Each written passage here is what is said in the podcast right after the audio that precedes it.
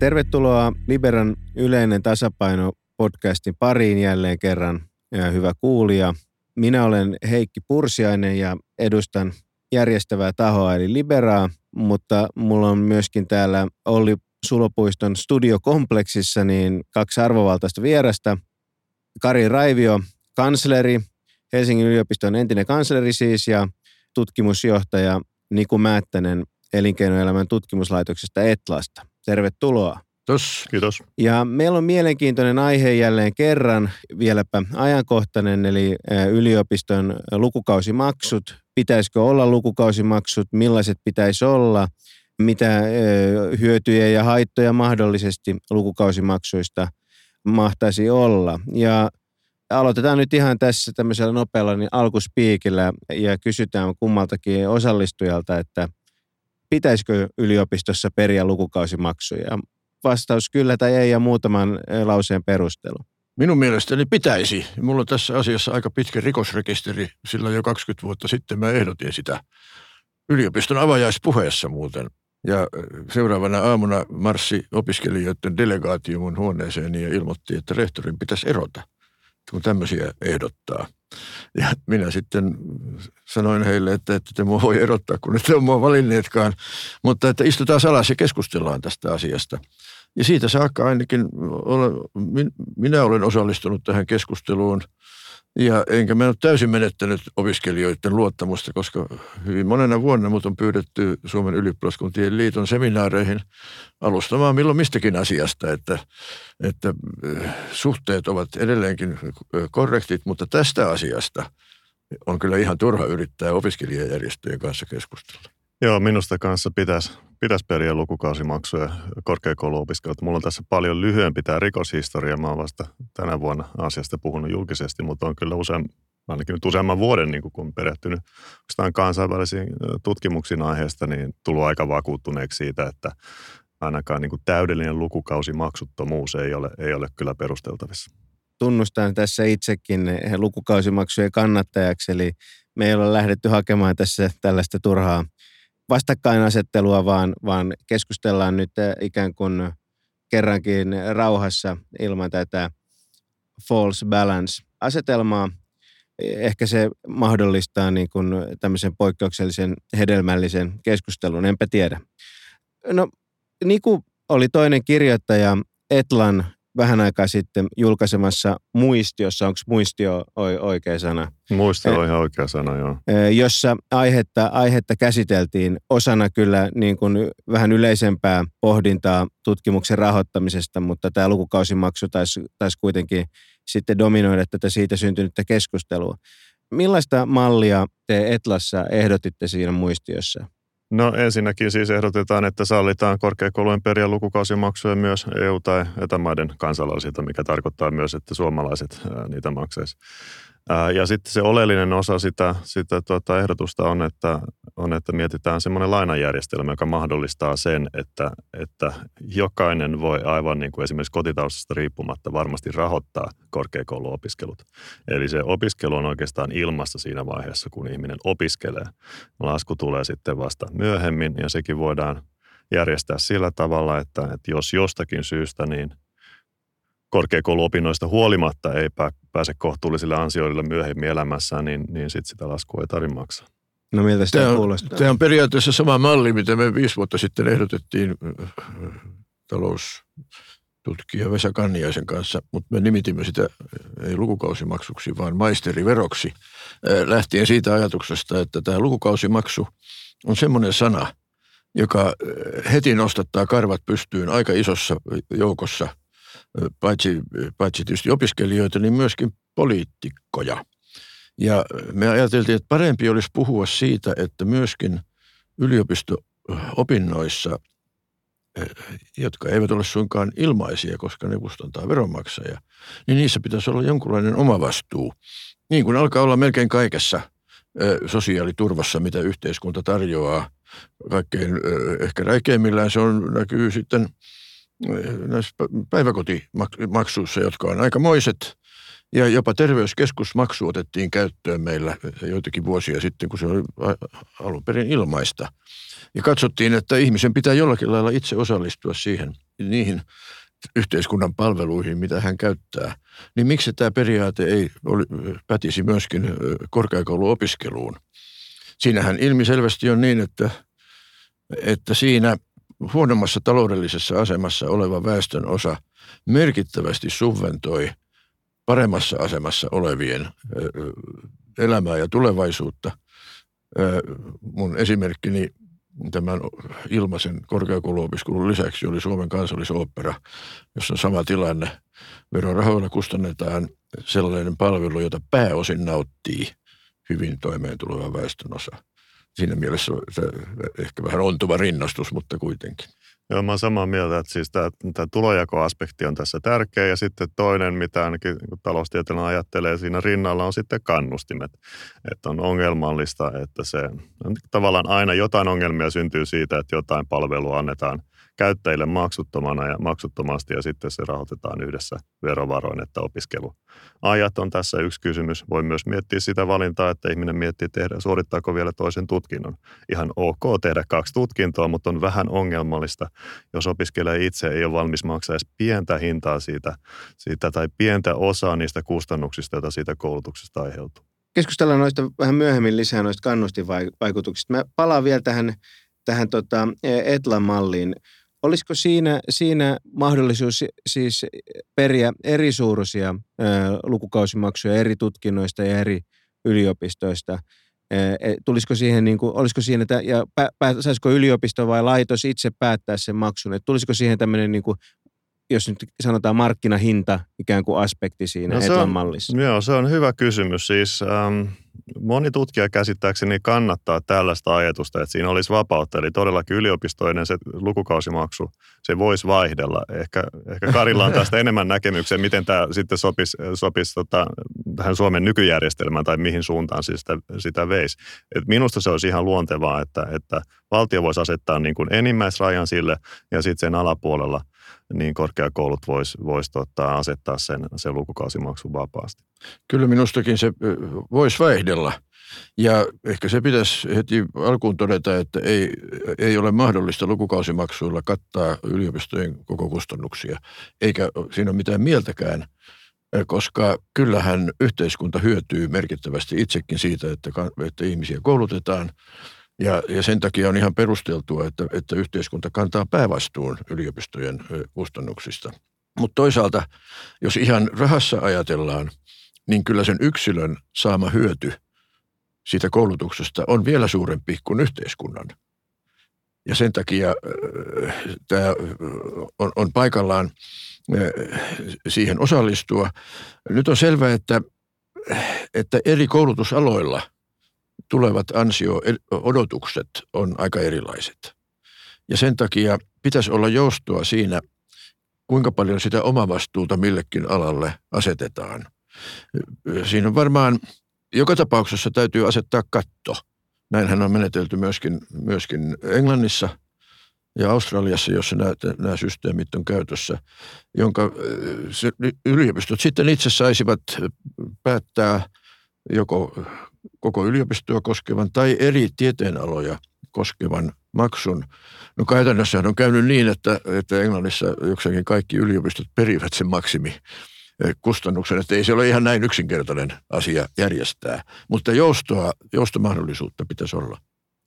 Joo, tässä on vielä, vielä tämä asia, mihin sä, sä vähän viittasit, että, että totta, kukaan ei ole todellakaan ehdottamassa, että, että lukukausimaksulla katettaisiin kaikki kustannukset. Ja, ja että yksi semmoinen tapa ajatella, mikä se enimmä, enimmäismaksu voisi olla, on, että ajatellaan vähän niin kuin tutkimusta ja opetusta erikseen, että opiskelijoille se ne ulkoisvaikutus liittyy ennen kaikkea tutkimukseen, että ei ole ehkä perusteltu, että opiskelijat rahoittaisivat sitä tutkimusta. Toki käytännössä, mm. varsinkin yliopistoissa, opettamisen ja tutkimuksen niin kuin raja on, on häilymä, mutta siinä on kuitenkin tietty periaate. Tähän, mitä, mitä Karikin sanoit, että, että opiskelusta on hyötyä muullekin yhteiskunnalle. Tämähän on totta, se voi ajatella investointina myös yhteiskunnan kannalta, mutta nyt on kuitenkin huomattava se asia, että, että siis aloituspaikkoihin on paljon vähemmän kuin mitä korkeakouluihin on pyrkijöitä. Eli eihän maltillis lukukausimaksut missään tapauksessa, tai tämä en näe mitään syytä ajatella, että ne vähentää sitä opiskelijoiden määrää esimerkiksi pikemminkin päinvastoin. Jos resurssit kasvaa, niin me saataisiin lisää aloituspaikkoja sinne. Kyllä. Ähm, no otetaan siis, mainitsit tuossa jo niin Iso-Britannian ja Australian, niin, niin onko tämä Etla-malli, niin, niin se on samanlainen, mikä, mikä näissä maissa on jo käytössä vai poikkeaisiko se jotenkin? No mä en nyt ihan niin kuin kaikkien maiden niin kuin yksityiskohtia silleen tiedä ja sittenhän niin kuin asiahan hankaloittaa vielä se, että miten se sosiaaliturvajärjestelmä siellä taustalla, että on muitakin tukia. E, et sillä sen kokonaisuuden hahmottaminen yksittäisten maiden osalta on vähän hankala ja varsinkin vertailu. Mutta ehkä, en, ehkä se Englannin ää, malli on nyt mun mielestä semmoinen aika selkeä esikuva Suomelle. Arvattavasti se katto haluttaisiin laittaa täällä selvästi matalammaksi kuin mitä se on Englannissa, mutta siinä on kuitenkin nämä, nämä, nämä perusperiaatteet, mitä me kierrotetaan. Ja siinä on just se, se positiivinen puoli, että silloin kun ollaan köyhiä opiskelijoita, niin silloin ei tarvitse maksaa, hmm. vaan että se tulisi sitten jälkikäteen, kun on valmistuttu, saatu työpaikka ja saavutettu tietty ansiotaso, joka määritellään siis lainsäädännöllä, niin sen jälkeen ruvetaan sitten maksamaan pientä lisäveroprosenttia – kunnes se tavallaan taannehtivasti sitten kattaa sen opiskelun aikaiset maksut. Ja tämä on hyvä pointti, mitä sanoit aikaisemmin, että te kutsuitte sitä maisteriveroksi. Mäkin olen sitä harkinnut, että se on vähän sellainen, että tiety, tietyssä mielessä mä koen, että lukukausimaksusta ja lainoista puhuminen on kuitenkin vähän rehellisempää ja vähän niin kuin selkeämpää. Mutta mä oon ihan samaa mieltä, että se termi lukukausimaksut ja myös se termi laina, niin se, niin kuin, se herättää sellaisen vastareaktion, jonka jälkeen keskustelu tulee vähän vaikeammaksi. Ja sitten tästä laina-asiasta on niin kuin korostettava, että tällaisella lainalla – niin kuin on hyvin vähän mitään tekemistä tavallisten kulutuslainojen kanssa vaikka. Niin niissähän on se riski, että tulee maksuhäiriömerkintä, jos, tulo, jos et pysty hoitamaan sitä lainaa. Tällaista riskiä tällaisessa mallissa ei ole.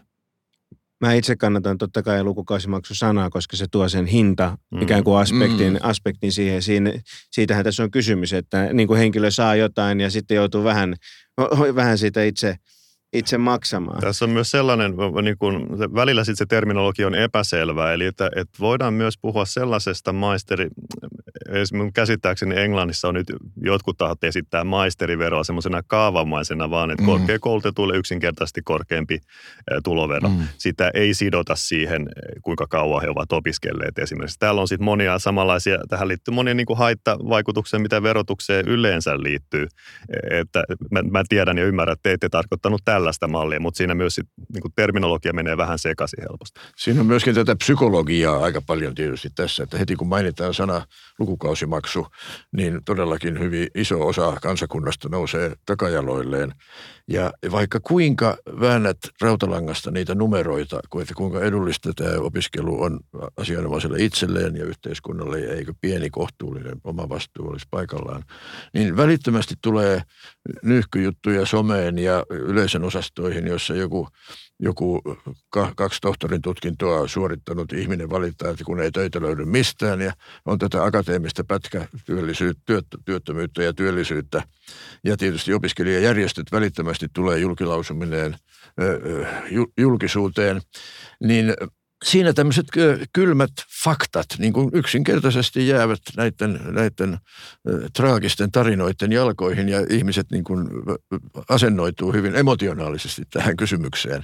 Ja sen takia me, ajattelin, että pitäisi ehkä päästä tästä lukukausimaksusanasta eroon, mutta, mutta siitähän pohjimmaltaan tietenkin on kysymys. Niin, koska mun, mun mielestä siinä on just tämä ongelma, minkä Niku sanoi, että siinä on vaarana, että vero – käsitetään niin kuin tämmöiseksi tasaiseksi kaikille samanlaiseksi jutuksi ja maksu on taas mm. luonteva siinä mielessä, että, että jos sä saat Helsingin yliopiston lääkiksen tutkinnon tai Joensuun yliopiston sosiologian tutkinnon, niin siinä voidaan periä vähän mun mielestä niin erila, erilaista hintaa näistä Mutta onhan tässä tietysti, onhan verotusjärjestelmässä tavallaan ennakkotapaus siitä, että rätkästään – ylimääräinen vero ollenkaan kyselemättä ihmiseltä muuta kuin, että on tietty tulotaso ja se on tämä eläkeläisten raippavero 6 prosenttia lisää kun ylität tietyn eläketason. Tästä meidän täytyy ottaa oma keskustelu, koska mä en, mä en sitä paheksu niin paljon. Ei, ei, ei en minäkään sitä, no sitä paheksua, että, mutta miksi, pitäisi, miksi sitten pitäisi paheksua niin. veroa, joka kohdennetaan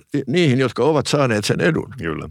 Et se. Ennen kuin mennään eteenpäin, niin otetaan nyt sitten, kun puhuit näistä kylmistä faktoista, niin otetaan sellainen äh, niin kuin opetusministeriön mallioppilastyyppi, joka on suorittanut maisteritutkinnon sitten vaikka viidessä vuodessa – ja siitä työllistyy niin kuin ihan hyvin, niin kuinka suuri niin kuin, äm, lainapotti, velkapotti, niin kuin, niin kuin tällaisella opiskelijalla tässä teidän mallissa olisi, ja korvaisiko tämä järjestelmä kokonaan opintorahan? Ja... No se on oma kysymyksensä, että korvaisiko se opintorahan, että siis en mä osaa sitä sanoa, että musta se ei ole tavallaan tässä niin kuin oleellista, okay. eli että jos, jos nyt sitten leikataan opintorahaa samalla, niin se tavallaan tarkoittaa, että sitä kautta sitten se valtion rahoitus opiskeluun vähenee, että no, mitä sitä nyt sitten haluaa, että se ei ole mun mielestä tässä oleellinen. Mutta joka tapauksessa mun mielestä niin kuin ne semmoiset parametrit, mitä tästä voisi tulla käyttöön, niin niistä ei kyllä seuraa mitään valtavaa maksurasitusta niin kuin tyypillisessä tapauksessa. Kysymys on niin kuin ihan, ihan murto-osa niistä veroista, joita nämä ihmiset joka tapauksessa on pieni.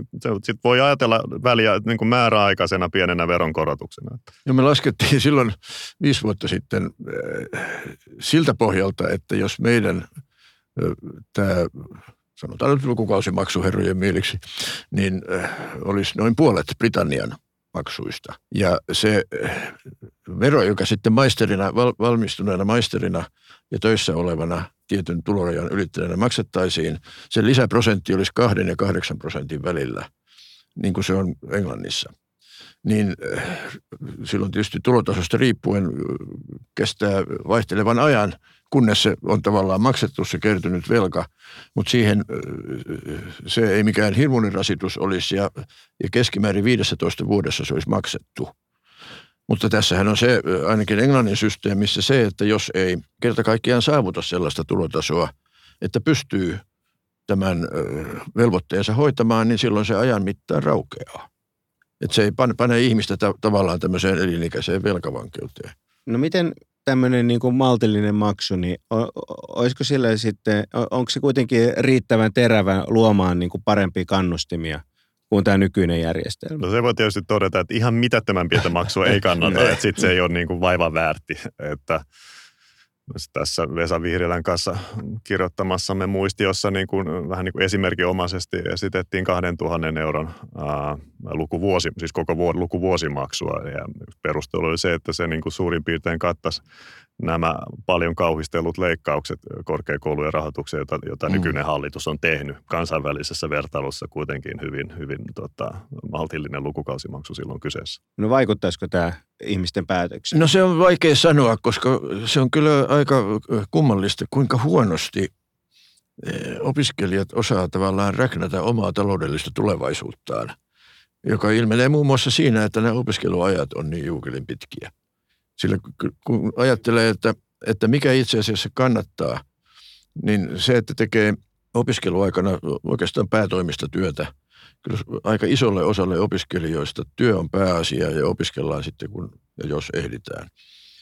Ja, ja se tarkoittaa sitä, että opinnot pitkittyy ja kyllä se jälleen nämä kylmät numerot osoittaa, että jos valmistuisi nopeasti – niin elinikäiset tienestit siitä selvästikin lisääntyisi. Tästä on ihan siis taloustieteellistä tutkimusta olemassa, että miten, mitä vaikuttaa yhdenkin vuoden aikaistaminen, niin kuinka paljon lisää tienaa elämä, elämänsä aikana ja, ku, ja mitä se vaikuttaa eläkkeisiin. Mutta nämä on semmoisia faktoja, että ei ne siinä – siinä tota, kun hormonit jyllää tuossa opiskeluvaiheessa ja on paljon muita intressejä, niin ei, ei, ei, ei niillä ole mitään painoa argumenttina opiskelijoiden käyttäytymisen säätelyssä. Niin, mutta opiskeluelämähän on mukavaa. Opiskeleminen mm. on mukavaa ja opiskeluelämä on mukavaa, että eihän, eihän, eihän kukaan ajattele, että opiskelijat tekisivät tällaisia päätöksiä tai valintoja pelkästään esimerkiksi elinkaaritulojen perusteella, että mikään, kukaan ei, niin kuin, ei mitään järkeä olettaa tällä tavalla.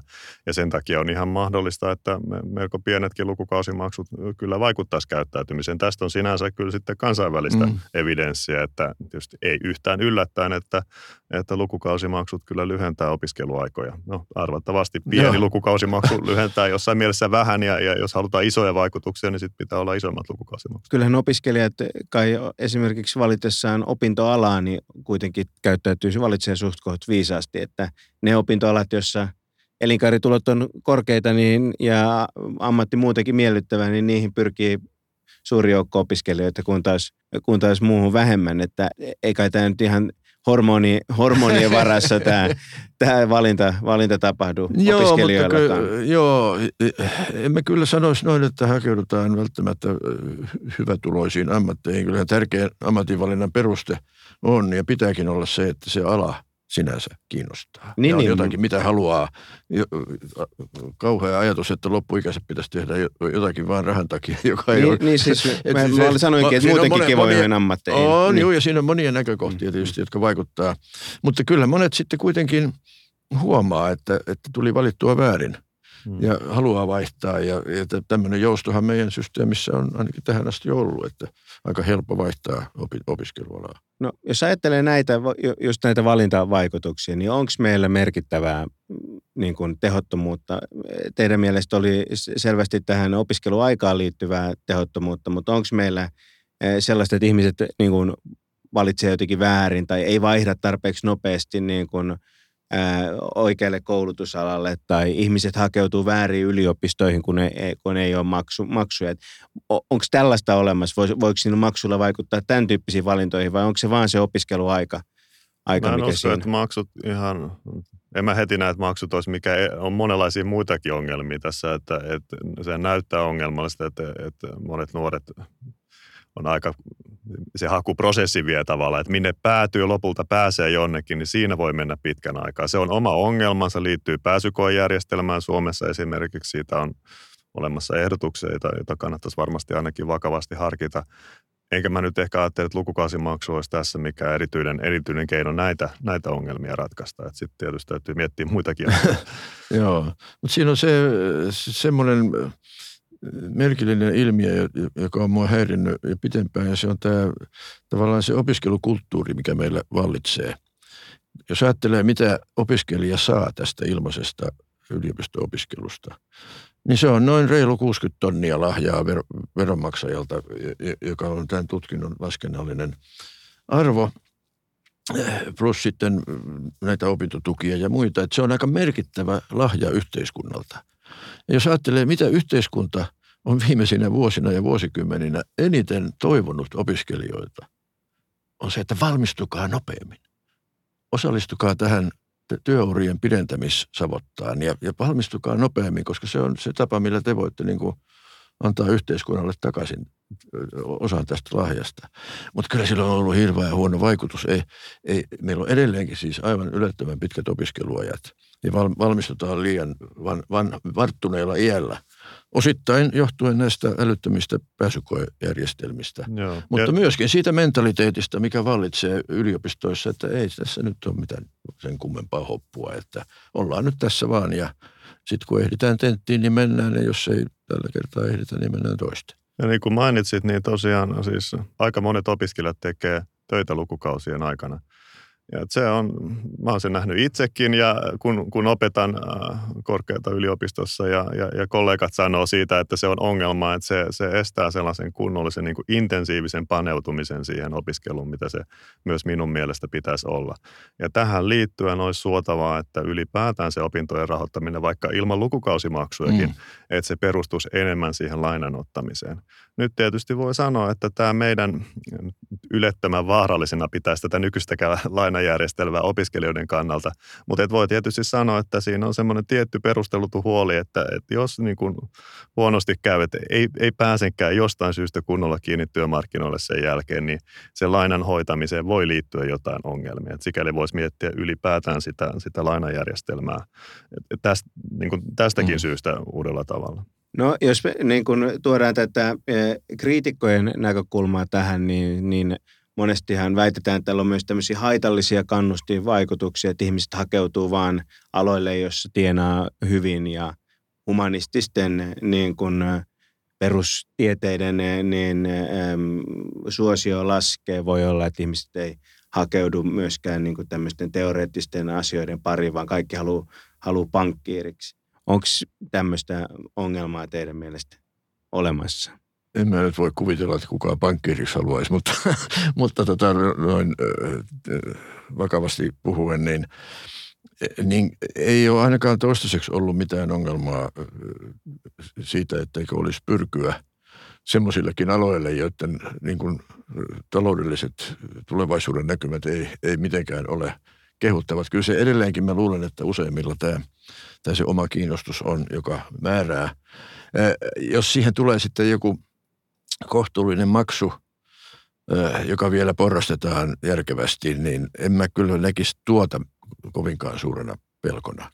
Ja nyt riippuen, miten sitten tämä katto ja miten se lukukausimaksujen niin asettaminen, miten se lopulta määräytyy, niin siinä siis voi käydä niin, että, että lukukausimaksut tulee vähän korkeimmiksi sellaisilla aloilla, joissa on paljon kysyntää osittain mm. niiden korkeiden ansionäkymien johdosta, ja, ja, jolloin tässä seuraa se, että tulee itse asiassa porrastusta lukukausimaksujen osittain sillä perusteella, että missä on ne kovimmat ää, ansionäkymät. Tällä hetkellä lukukausimaksu on kaikilla aloilla tasan sama, eli nolla näin on, näin on. No, miten se tota, miten sitten nämä kannustivaikutukset tälle ne, ä, ikään kuin opetuksen tuottajille eli yliopistoille? Että onko, onko aikaiseksi lukukausimaksut jotain esimerkiksi uudenlaista kilpailuasetelmaa tai tuleeko paineita parantaa opetuksen laatua, jos ihmiset ei suostu maksamaan mistä tahansa? Onko tämmöisiä vaikutuksia mahdollista no, syntyä? Totta kai on mahdollista, vaikea, vaikea sanoa missä määrin, koska ei siitä ole meille mitään kokemuksia. Ja, ja kyllähän valitettava tosiasia on, että yliopistoissa se, että opinnot venyvät, ei ole pelkästään opiskelijoiden syy, vaan johtuu osittain siitä, että myöskään opettajakunta ei ole hirveän kiinnostunut opetuksesta. Tutkimus on useimmille se tärkein asia ja opetus on vähän semmoista pakkopullaa. Että se, mitä, mitä se sitten – muuttaako se, jos se on maksullista, ainakin asiakas voi vaatia enemmän niiltä opettajiltaan. Että ei, ei voi larvata siinä opetuksessa, jos siitä joutuu opiskelija maksamaan. Voisi ajatella, että tavallaan pieni markkinaelementti ähm, tai sen mukaan tuominen niin kuin auttaisi tässä siinä mielessä, että ne opinto-ohjelmat, jotka niin kuin näyttäytyy opiskelijoiden näkökulmasta houkuttelevina, ne pystyy periin vähän korkeampaa lukukausimaksua kuin muut ja sen turviin sitten laajentamaan sitä omaa toimintaansa.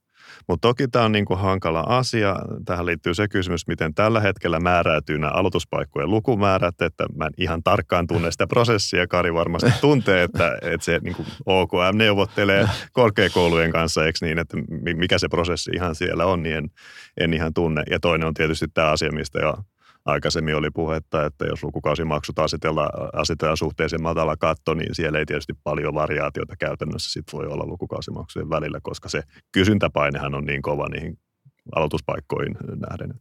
Kyllähän tämä nykyään on täysin opetusministeriön tavallaan hallinnassa tämä aloituspaikat.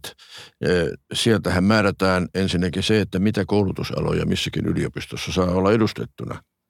Ja sen jälkeen se, että kuinka monta maisteria ja tohtoria kustakin, kultakin alalta pitää valmistua. Ja joka ikisessä tutkinnossa on hintalappu, koska se on se pääasiallinen ö, tapa, millä yliopistojen rahoitus opetuksen perusteella määräytyy. Että kyllä tässä ei näistä asioista voi, ilman, voi keskustella ilman, että se opetusministeriön rooli tulee siinä mukaan. Ja toivoisi, että että ministeriö ottaisi vähän eh, tukevamman otteen tästä koko ongelmasta ja ainakin eh, lähtisi ajamaan sitä, että tätä selvitettäisiin ja mahdollisesti jopa kokeiltaisiin. Sillä eh, meillä, meillä yhteiskunnan kehittämisessä on ihan liian vähän ollut tämmöisiä kontrolloituja kokeita, joilla voidaan saada tietoa siitä, miten se järjestelmä sitten, mitä ajatellaan, niin saattaisi toimia. Ja tässä nyt olisi yksi alue, jossa ollaan kyllä hyvin neitseellisessä vaiheessa, että, että mitä tahansa mietitään, niin, niin se tulee olemaan niin kuin uutta. Ja ehkä kannattaisi pilotti mielessä sitä ensin selvittää. Niin, siis mä itse niin kuin, niin kuin ajattelisin niin, että lukukausimaksut olisi vain yksi osa tämmöistä ikään kuin – yliopistomarkkinoiden synnyttämissä, missä yliopistotkin vähän joutuisi kilpailemaan ja laitokset joutuisi kilpailemaan oppilaista ja ehkä myöskin kilpailemaan ulkomaisten laitosten kanssa. Että meillähän on jotenkin lähtökohtana se, että Suomessa pitää tuottaa kaikki koulutus, vaikka eihän se tietysti niin kuin ehkä mm. niin, niin, niin Onko tämmöinen niin kuin mitenkään realistinen skenaario tuoda tämmöisiä niin kuin ikään kuin markkinaelementtejä tähän Siis nythän käytännössä jo yliopistot kilpailevat globaalisesti keskenään ja se näkyy siinä, että mitenkä, mitenkä yliopistot useissa maissa ovat jo jättäneet kansalliset rajat taakseen ja perustaneet sivutoimipisteitä muualle maailmaan, lähinnä sinne, missä kysyntä on kovin, eli, eli itään. Ja, ja kyllä se kilpailu meitäkin koskettaa yliopiston laadun kannalta, jo laatuhan on se tärkein sekä tutkimuksen että opetuksen laatu – on se yliopiston elinehto. Ja siinä pitää pyrkiä siihen, että saadaan parhaat mahdolliset opettajat ja parhaat mahdolliset opiskelijat meille. Tämä. Ja, ja tämä ei, tätä ei kyllä, siinä ei riitä se, että se on ilmasta, sillä hyvin äkkiä opiskelijat huomaa, että ilmainen opetus on aina hintansa väärti. Joo, just tähän liittyen mä näkisin myös, että se olisi ihan se olisi niin kuin hyvä asia, että suomalaiset korkeakoulut voisivat kilpailla ulkomaalaisista opiskelijoista ja myös heidän lukukausimaksutuloista. Nyt tämä hallitushan on tästä vuodesta alkaen sallii lukukausimaksut EU-etaalle ulkopuolelta tuleville opiskelijoille, mikä on minusta järkevää ja, ja kaikilla tapaa looginen ratkaisu, mutta että sitten se ilmeinen iso markkina olisi vielä EU-kansalaista. No jos mennään näihin vähän tarkemmin näihin mahdollisten lukukausimaksujen tai maisteriveron Omavastuuosuuden tulojakovaikutuksiin, niin olisiko, jos, jos tämmöinen maltillinen etlamainen malli tulisi Suomeen, niin olisiko sillä merkittäviä vaikutuksia tulonjakoon Suomessa? No siihen nämä taloustieteilijät pystyy varmaan paremmin vastaamaan, mutta, mutta kyllä se tapa, millä se sitten ehkä vaikuttaisi, on juuri tässä hakeutumisessa, että kun on pelätty, että että äh, sosiaalisesta asemasta riippuen niin ei hakeuduttaisi yliopisto-opintoihin, jos niissä olisi maksu. Kävisikö niin vai ei? Äh, jälleen mahdotonta sanoa, kun ei ole kokeiltu. Niin, tavallaan se ilmeinen tulojakovaikutushan on siis se, että, että ihmiset, joiden elinkaaritulot keskimäärin on korkeat, niin heidän – maksutaakkaansa kasvasi jonkun verran suhteessa nykyjärjestelmään. Että ähm, se on aika väistämätöntä, että myös ei-korkeakoulutu tällä hetkellä käytännössä äh, rahoittaa, osallistuu tämän korkeakoulutuksen rahoitukseen. Niin näin olisi varmasti jatkossakin lukukausimaksujen kanssa myös, mutta vähän pienemmässä määrin. Että tämä on se nyt se simppeli tavallaan tulonjako-argumentti lukukausimaksujen puolesta. No nyt sitten se ilmeinen äh, niin kuin huoli liittyy tällaiseen, mitä ehkä kutsutaan usein sosiaaliseksi liikkuvuudeksi, että missä määrin esimerkiksi vähävaraisista perheistä tulevien, ää, vähän, missä määrin vähävaraisten perheiden jälkeläiset nyt sitten pystyy menemään sinne korkeakouluun ja onko nämä lukukausimaksut siinä kohtaa este.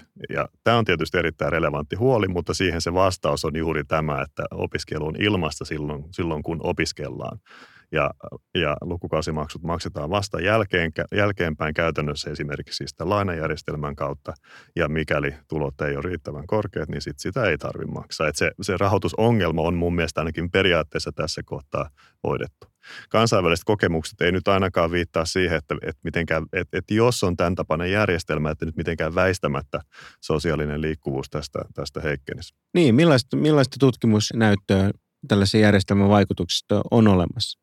Näitä asioita on tietysti niin kuin vähän vaikea aina, aina tutkia, eikä varmaan semmoista niin kuin aukotonta todistusta pystytä saamaan. Ja vielä on kysymys se, että missä määrin nämä tulokset sitten soveltuu Suomen järjestelmään, kun kaikenlaisia yksityis, monenlaiset yksityiskohdat on eri lailla ja sitten täytyy miettiä, että no miten, ne, miten ne nyt sitten toteutettaisiin. Mutta ehkä relevantein tutkimus on tulee just Englannissa, jossa on niin kuin usean otteeseen korotettu lukukausimaksuja aika merkittävästi. Siellä tai iso, Isossa Britannissa on sitten myös niin kuin alueellista variaatiota. Esimerkiksi Skotlannissa ei ole lukukausimaksuja ja sitten tutkijat on niin kuin tätä, tätä variaatiota pyrkinyt hyödyntämään ja ne tulokset viittaa siihen, että ainakaan mitään isoja ongelmia ää, ää, ei ole syntynyt. Jos sitä ajattelee tämän koulutusviennin näkökulmasta, niin ei, ei ole ainakaan odotettavissa, että se haittaisi sitä millään lailla. Australiassahan on 80-luvulta saakka myöskin korotettu näitä maksuja kaksinkertaisiksi siihen, mitä se oli 80-luvun alussa. Samana aikana ulkomaalaisten opiskelijoiden määrä australialaisissa yliopistoissa on kuusinkertaistunut. Että ei se ainakaan kaikkia ole pelot, pelottanut pois. Joo, yksi vasta-argumentti, joka, joka tässä on kuullut, on se, että lukukausimaksut johtaisi aivovientiin. Mun nähdäkseni meillä on niin kuin, yleensä ajatella, että meillä on aivovientiä joka paikasta, melkein joka maasta. Esimerkiksi Iso-Britanniassa on hyvät kalliit yliopistot tai no, Yhdysvaltoihin. Että se yleensä menee näin päin, että kysymys ei voi olla vaan sitä hinnasta, vaan tietysti myös laadusta. Miten tämä sitten vaikuttaa, jos ajattelee, että lukukausimaksut, niin ne on eräänlainen lisävero korkeasti koulutetuille ihmisille, niin olisiko tämä niin kuin jonkinlainen veron korotus sitten tämä lukukausimaksujen tuleminen ja pitäisikö sen vaikuttaa sitten veroprogressioon niin kuin jos jo, jo, yleisesti tai vai, vai on kysymys niin pienestä summasta, että sillä ei ole mitään väliä? Siinä on tiettyjä veroelementtejä, varsinkin kun se yhdistetään tämmöiseen äh, lainajärjestelmään, johon liittyy tulovakuutus. Silti se on musta ennen kaikkea maksu eikä, mm. eikä vero. Ähm, Musta on itse asiassa, mä luulen, että osa lukukausimaksua maksuun liittyvästä vastustuksesta voi hyvin liittyä siihen ajatukseen, että se, sen käyttöönotto itse asiassa tekisi yhteiskunnasta tai tulojaosta progressiivisempaa. Hyvä tulos, että maksaisi vähän enemmän, että se, se ei ole selvää mun, mun nähdäkseni, että olisi tämmöinen vasemmisto-oikeisto mm. linja tässä, tässä vastustuksessa. Ehkä molemmat vastustaa erilaista syistä. Uh, mutta joka tapauksessa se, mitä siis sitten muuten halutaan tehdä, tehdä verotuksen progression suhteen, niin mun mielestä se on oma kysymyksensä. Ja mä ajattelen, että pitäisi olla ihan niin kuin riippumaton siitä, että mitä me siitä ajatellaan. Lukukausimaksut, jos ajatellaan, että meillä on kaksi vaihtoehtoa. Me halutaan siis korkeakoulun lisää rahoitusta, meillä on kaksi vaihtoehtoa, joko veronkorotukset tai lukukausimaksut. Niin, niin lukukausimaksujen avulla voidaan sitten joko – suhteessa tähän toiseen vaihtoehtoon vähän keventää verotusta, tai voidaan kenties käyttää julkisia varoja sitten johonkin muihin kohteisiin, mahdollisesti, mahdollisesti sellaisia, jos ajatellaan, että näitä tasaa tulojakoa tai sosiaalista mm. liikkuvuutta mm. kenties sitten tehokkaalla tavalla. Se on oma kysymyksensä siis. No sitä argumenttiahan on, on käytetty näissä asioissa juuri, että, että hyvätuloiset joka tapauksessa maksavat veroprogression takia enemmän tätä myöskin yliopistojen ylläpitoa ja totta kai se pitää paikkansa. Mulla on vaan se käsitys, että voi olla, että olen väärässä, että viime vuosina ja vuosikymmeninä niin meidän verotuksen painopiste on siirtynyt tuloverotuksesta enemmän välillisten verojen suuntaan. Ja tavallaan tämä verotaakka, mikä johtuu korkeammista tuloista, on suhteellisesti ottaen jossakin määrin pienentynyt. Ja kyllä kai, kyllä mä edelleenkin otan tämän rinnastuksen tähän tähän hyvätuloisten eläkeläisten raippaveroon, että on, siinä on katsottu yksinkertaisesti että, niin kuin yhteiskunnalliselta näkökulmalta, että näillä ihmisillä on varaa vähän osallistua tähän. Mä itse niin kannatan just sen takia tätä lukukausimaksun nimitystä, koska siihen sisältyy tämä aspekti siitä, että se, joka saa sen arvokkaan asian, sen mm. tutkinnon, niin se myös itse maksaa ja se maksu riippuu hänen omista valinnoistaan, joka tietysti johtaa erilaisiin kannustivaikutuksiin kuin se, että kaikille mm. on asetettu samanlainen progressio. No eikö se oma vastuuosuus aja saman asian?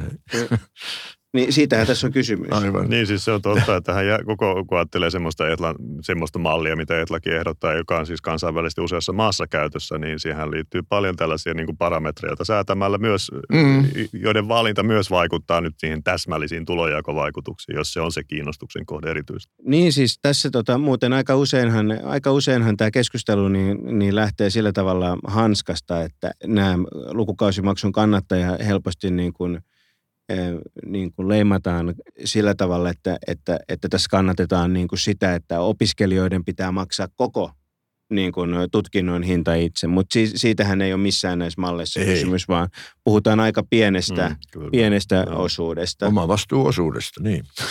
Jos pohditaan tätä vielä tätä kysymystä tästä sosiaalisesta liikkuvuudesta, niin siis aika yleinen, siihen viitattiinkin on jo tämä väite, että että nuoret ei jotenkin uskalla ottaa lainaa ja se mm. erityisesti niin kuin kohdistuu niin kuin ikään kuin vähävaraisten perheiden lapset niin kuin pelkää, pelkää lainaa jopa niin kuin vähän irrationaalisella tavalla, että sitä ei uskalla ottaa lääkäritutkintoa varten lainaa, joka on ehkä parha, yksi varmimmista mm. sijoituksista, mitä voi tehdä. Onko tässä mitään perää? Kyllä siinä nähdäkseni on perää. Siis kyllä tästä on ihan, ihan niin kuin ihan taloustieteilijät tehnyt empiiristä tutkimusta käsittääkseni, että, että, että vähävaraiset pienituloiset ihmiset, ehkä myös ehkä jossain määrin heikosti koulutetut ihmiset, niin, niin tota, he on niin sanotusti laina-aversiivisempia kuin, mm. kuin muut ihmiset ja karttaa sitä. Kysymys on viime kädessä niin kuin, äh, preferensseistä. Et kyllä tämän takia niin kuin musta tämä, tämä lainakäyttäytymiseen ja korkeakouluopintojen rahoittamiseen liittyvät huolet niin kuin pitää ilman muuta ottaa vakavasti. Ja sitten sit mä ajattelen, että nimenomaan se tulovakuutus, kunhan ihmiset vaan sen ymmärtää, tai se opintolainajärjestelmään liittyvä tulovakuutus, millä tarkoitan siis sitä, että sitä ei tarvitse edes lyhentää, jos tulot ei ole tietyn rajan yläpuolella. Niin mä ajattelen, että se on, se on oikein hyvä ratkaisu tähän. Tietysti se edellyttää, että ihmiset ymmärtää sen järjestelmän ja myös sen, että ne luottaa siihen järjestelmään. Kyllähän tämä vastahakoisuus lainanottoon on tullut esille tässä viime vuosina kun opintotukijärjestelmää on, on muokattu enemmän lainapainotteiseksi, niin kyllä se aina on herättänyt tiukkaa hmm. vastustusta opiskelijoiden ja opiskelijajärjestöjen piirissä, vaikka siihen on esitetty sitten valtion taloudellisia ja oikeastaan yksityistaloudellisiakin argumentteja, jotka, jotka puoltaa sitä, että se pitäisi olla enempi lainapainotteista. Sitten voi vielä ajatella, että, että okei, jos tämä sosiaalinen liikkuvuus on niin kuin se tärkein huolenaihe, niin tuota, voi tietysti miettiä, että olisiko sitten kuitenkin tehokkaampia keinoja siitä huolehtimista sen ikään kuin sen varmistamiseksi, että, että se esimerkiksi vähävaraisuus tai vanhempien mm. varat ei ole se ratkaiseva tekijä, kun täysin maksuton tai lukukausimaksuton korkeakoulu. Että monissa maissa mm. on sitten sellaisia kohdennettuja esimerkiksi apurahajärjestelmiä, että, että se, että annetaan se koulutus maksuttomana kaikille, on vähintäänkin kuulostaa aika tehottomalta tavalta hanskata tätä ongelmaa. Ainakin tämä nykyinen maksuton järjestelmä on aika huonosti vastannut tähän mm.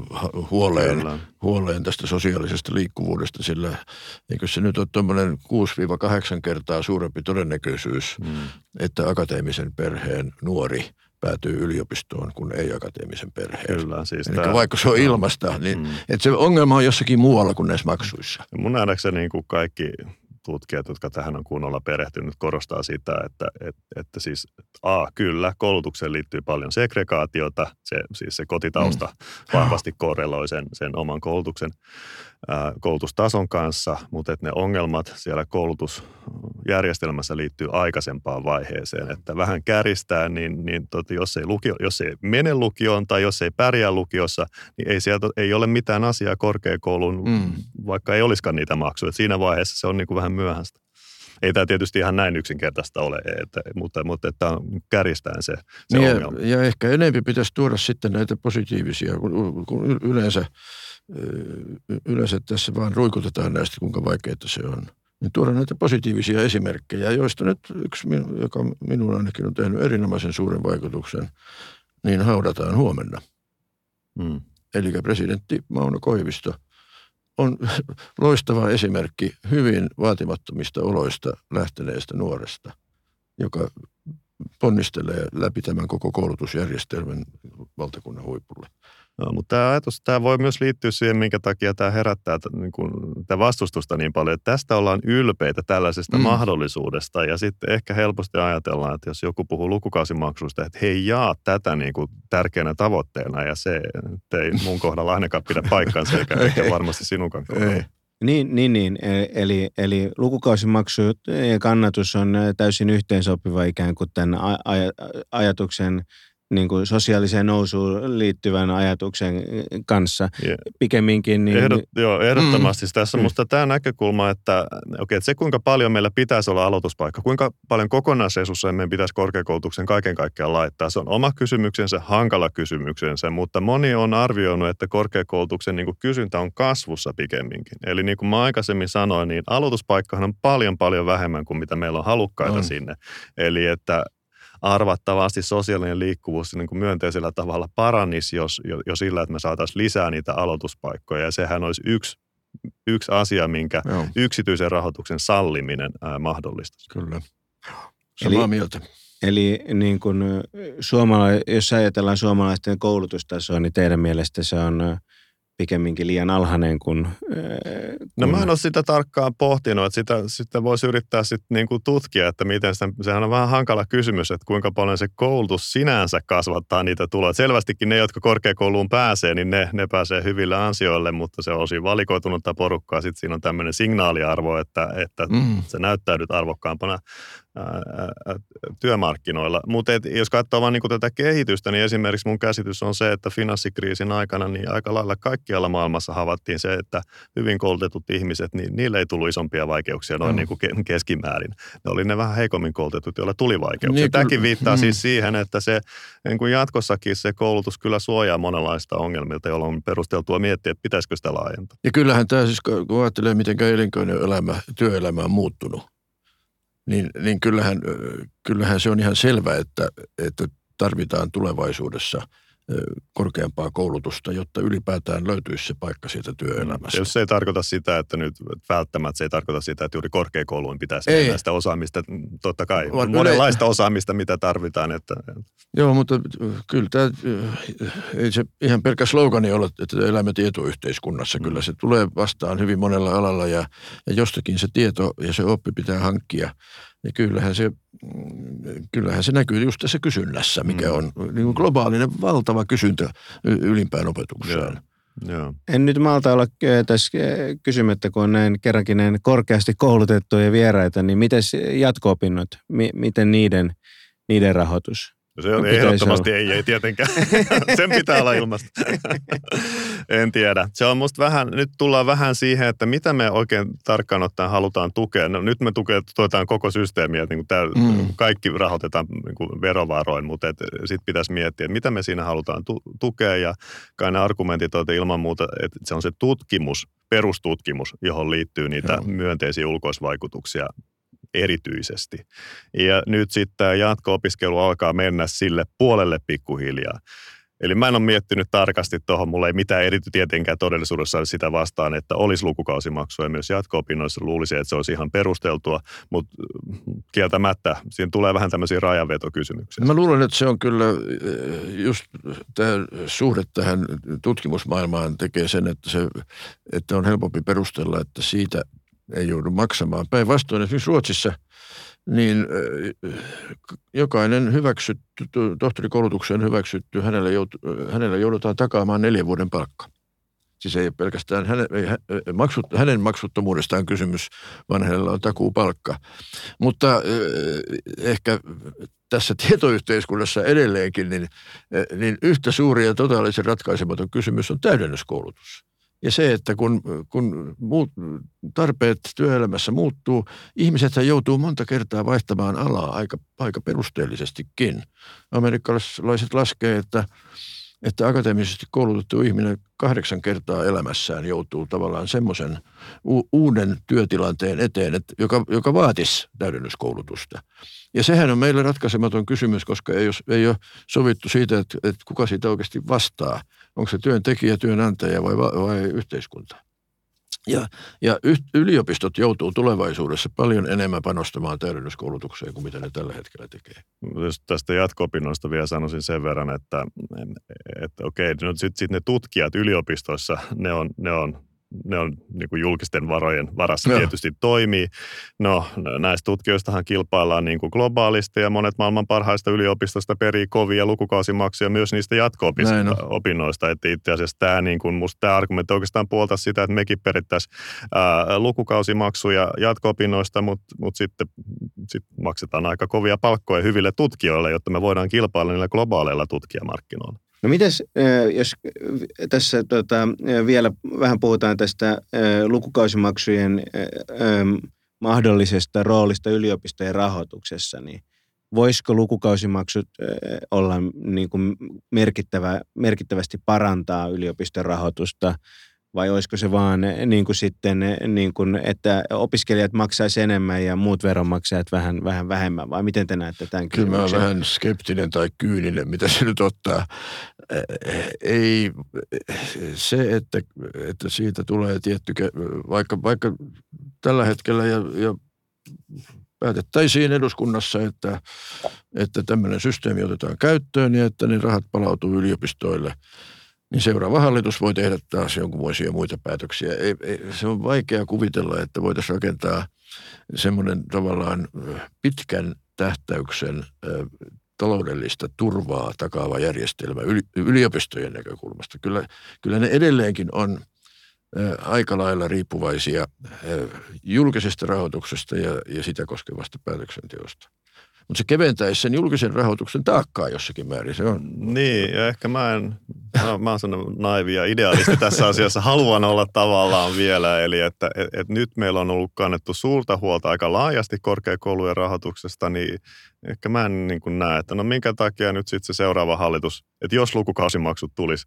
niin minkä takia sitten, sitten niin kuin lähdettäisiin leikkaamaan ainakaan rajusti mm. sitä julkista, julkista rahoitusta. Että kyllä mä nyt pikemminkin ajattelen, että se riski on se, että jos me jatkossakin kielletään yksityinen rahoitus lukukausimaksu, lukukausimaksujen kautta, niin siis vaarana on se, että korkeakoulujen rahoitus pikkuhiljaa näivettyy mm. suhteessa siihen, mikä olisi jollain mittarilla niin kuin, niin kuin opti, mm. optimaalista politiikkaa. Entäs, entäs sitten, voisiko tämmöinen niin kuin ikään kuin oma rahoituslähde niin lisätä yliopistojen autonomiaa ja sitä kautta ehkä mahdollisuuksia eriytyä tai, tai Musta... olla riippumattomia siitä opetus- ja kulttuuriministeriöstä? Niin mun nähdäkseni kyllähän yksi argumentti tässä on, että se toisi sentään pientä turvaa. Että siellä olisi sentään se venttiili, että mm. lukukausimaksu, että jos tulee jotenkin hyvin koulutusvihamielin, mä, mä en kutsu mm. tätä Sipilän hallitusta niin koulutusvihamieliseksi välttämättä, mutta jos sellainen tulee, niin on sentään joku varaventtiili, jonka mm. kautta sitten voidaan se, se rahoitus turvata edes niin kuin lyhyen aikaa. Et sitä, niin kuin tätä taustaa vasten mä ajattelen, että kyllä lukukausimaksut tai niin kuin niiden salliminen, niin, niin jossain määrin se, se korostaisi yliopistojen autonomiaa ja toisi tiettyä itsenäisyyttä ja myös taloudellista turvaa sille sektorille. Näin sopii toivoa, että se yliopistot on vähän huonosti olleet halukkaita tai kykeneväisiä käyttämään sitä autonomiaa, joka tämä, tämä viimeinen yliopistolaki antoi. Ja ei ole tapahtunut kovinkaan merkittäviä rationointitoimenpiteitä meidän yliopistolaitoksessa huolimatta siitä, että semmoisiin ilmiselvästi on tarvetta. No se ei ole yliopistojen vika pelkästään, sillä se on kyllä asia, joka opetusministeriön pitäisi panna liikkeelle. Koska niin kauan kuin tosiaan joka ikisessä tutkinnossa on hintalappu, joka on sovittu ministeriön kanssa, niin eihän yliopistot lähde niitä karsimaan. No, aivan. Ja, ja sen takia, niin jos autonomia näkö, näkökulmasta ajattelee, niin, niin siinä on todellakin just tämä koulutusalojen määrääminen ja tutkintojen määrän määrääminen yliopistoittain – joka on yksi asia. Ja toinen on sitten kokonaisbudjetti, se tämä taloudellinen resurssi, mikä yliopistoilla on käytettävissään. Ne on ne kaksi tärkeintä autonomien rajoitetta. Ja siinä voisi toivoa, että, että lukukausimaksut jossakin määrin lisäisi sitä taloudellista itsenäisyyttä. Toinen tie on se, jota on käytettykin, on pääomittaminen ja näiden pääomatulojen käyttäminen sitten vapaasti, niin kuin mihinkä yliopistolla on mahdollisuus. Ja, ja se, on, se on ollut aika tärkeä ja, ja hyvä tapa lisätä sitä liikkumavaraa. Joo, tässä mikä me Etlan muistiossa, joka minä Vesa Vihriälän kanssa kirjoitettiin, niin tässä me ehdotettiin myös näitä niin kuin lisää pääomittamista, siis tällaista kertaluonteista Joo. tulonsiirtoa yliopistolle. Ja meillä tämä musta ihan hieno visio, joka nyt ei toteutunut, mutta visio oli se, että, että, että aloitetaan selvitys lukukausimaksuista ja sitten annetaan välittömästi tämä tota, pääomittaminen, tehdään välittömästi yliopistojen tai korkeakoulujen pääomittaminen, niin se olisi niin kuin ratkaisevasti muuttanut mm. näitä rahoitusnäkymiä. Ensinnäkin olisi se näkymä, että tässä joskus lähiaikoina voidaan alkaa periä lukukausimaksuja, ja sitten siirtymäkauden yli niin olisi auttanut tämä, tämä pääomittaminen, joka olisi myös liittynyt siihen, että ne yliopistot voi valmistautua siihen uuteen tilanteeseen, kun on lukukausimaksuja suunnitella, investoida niin kuin erilaisiin koulutusohjelmiin esimerkiksi. Mm, niin, e, mutta tietysti ähm, keskustelu sitten vaan tyrehtyy tähän niin kuin lukuka- lukukausimaksujen jänkkäämiseen. Tässä menee aikaa. ja se, se, tähän voitaisiin niin kuin, ihan pari minuuttia vielä puhua siitä, että, että just, että miksi tämä keskustelu tästä aiheesta on niin, niin, niin vaikeaa Suomessa – kun meillä on kuitenkin niin kuin e-, ekonomistipiireissä on tiettyjä poikkeuksia lukuun mutta aika vahva, vahva konsensus siitä, että lukukausimaksut olisi hyvä asia. Yliopistolla niin niin ilmeisesti löytyy kannatusta. Miksi, miksi tämä keskustelu menee tämmöiseksi niin kuin aika alhaisen tason riitelyksi ja syyttelyksi, niin kuin aina kun tästä yritetään puhua? Kyllä, mulla on se käsitys, että se on, se on ensinnäkin tämmöinen tunneperäinen asia, johon ei oikeastaan niin haluta, jär, niitä järkisyitä ei haluta edes kuunnella. Ja sitten siinä on se, että opiskelijat ovat erittäin vahva lobbausryhmä. Niitä on sadoin tuhansin tässä maassa. Ja siellä on tämmöinen niin kuin, periaatteessa totaalisen tyrmäävä suhtautuminen minkäänlaiseen maksullisuuteen tai omavastuuseen. Mä toivon, että siinä tapahtuu pikkuhiljaa muutosta, kun, kun opiskelijat niin kun oivaltaa tämän koko tilanteen ja sen, että, että minkä lahjan he on yhteiskunnalta saamassa. Että, että se omavastuuosuus, pieni omavastuuosuus ei tuntuisi niin vastenmieliseltä kuin se tällä hetkellä on. Joo, mä en kanssa ihan kieltämättä en niin kuin ihan ymmärrä sitä, että miksi se on. Mä ymmärrän sen tavallaan sen ensireaktio, mutta minkä takia sen jälkeenkin on niin kuin usein tuntuu, että on vaikea tästä sitten keskustella kuin rakentavasti. Semmoinen pieni toivon kipinä voi kuitenkin antaa, että mä oon keskustellut tästä nyt ollut joissakin tilaisuuksissa, jos on ollut opiskelijoita paikalla ja näin yksityisesti useammat, no yhden käden sormilla laskettava määrä, mutta kuitenkin useammat opiskelijat on mulle sanonut, että, että, että sellaista, sulla oli hyviä pointteja ja sanonut myös, että heitä niin kuin harmittaa, miten opiskelijajärjestöt heidän nimissään niin kuin, niin kuin hyvin yksinkertaistavilla argumenteilla sitten tyrmää tämän asian. Että eli ehkä muutos tosiaan lähtee opiskelijoista lopulta. Se olisi maa, isänmaan toivot, mm. niin. niin, sinne tietysti ne lukukausimaksuja vastustavat opiskelijapoliitikot, niin nehän on sitten niin. kohta ne, ne niin, niin kuin pää, ministereinä. Niin, kyllä. No, lopetetaan, lopetetaan kohta, mutta kysy vielä, että onko, näette sitten, että tämä lukukausimaksu-uudistus olisi poliittisesti mahdollista Suomessa niin kuin lähi, vuosi, me puhutaanko 20 vuodesta vai 10 vuodesta vai viidestä vuodesta? No kyllä mä lähemmä, sinne lähempäksi kymmentä vuotta sen vetäisin, siis kun tämä on niin, jollakin lailla tämä poliittinen kulttuuri on niin merkillistä, että, että nytkin, nyt, nytkin siis yksi yks, yks, yksi pääargumentti teitä vastaan, että kun se ei lue hallitusohjelmassa, mm. niin ei voi tehdä mitään. No mä siis... koin, että se oli se kaikkein elegantein tapa nyt, nyt niin. sanoa ei tälle ilman, että välttämättä sitoo. Sikäli mä arvostin sitä lausuntoa jonkun puolueen edustajalta, mutta et, ei sentään niin kuin välttämättä sanota, että ei koskaan voisi. Että sitä taustaa vasten mä tulkitsin sen vähän myönteisemmin, mutta, mutta joo. Odotetaan seuraavaa hallitusohjelmaa, eikö niin?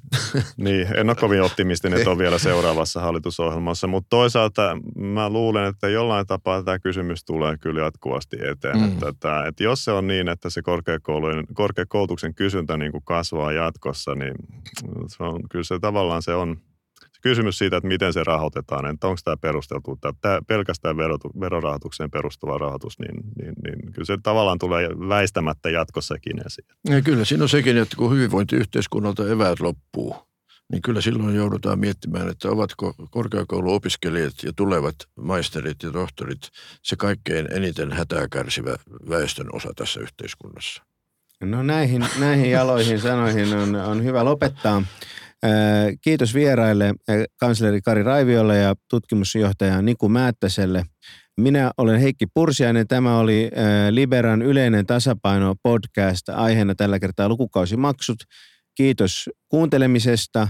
Muistutan vielä, että Libera toimii täysin lahjoitusvaroin, eli jos nautit tästä podcastista niin kuin varmasti nautit, niin käy lahjoittamassa meille rahaa www.libera.fi kautta lahjoita muistaakseni.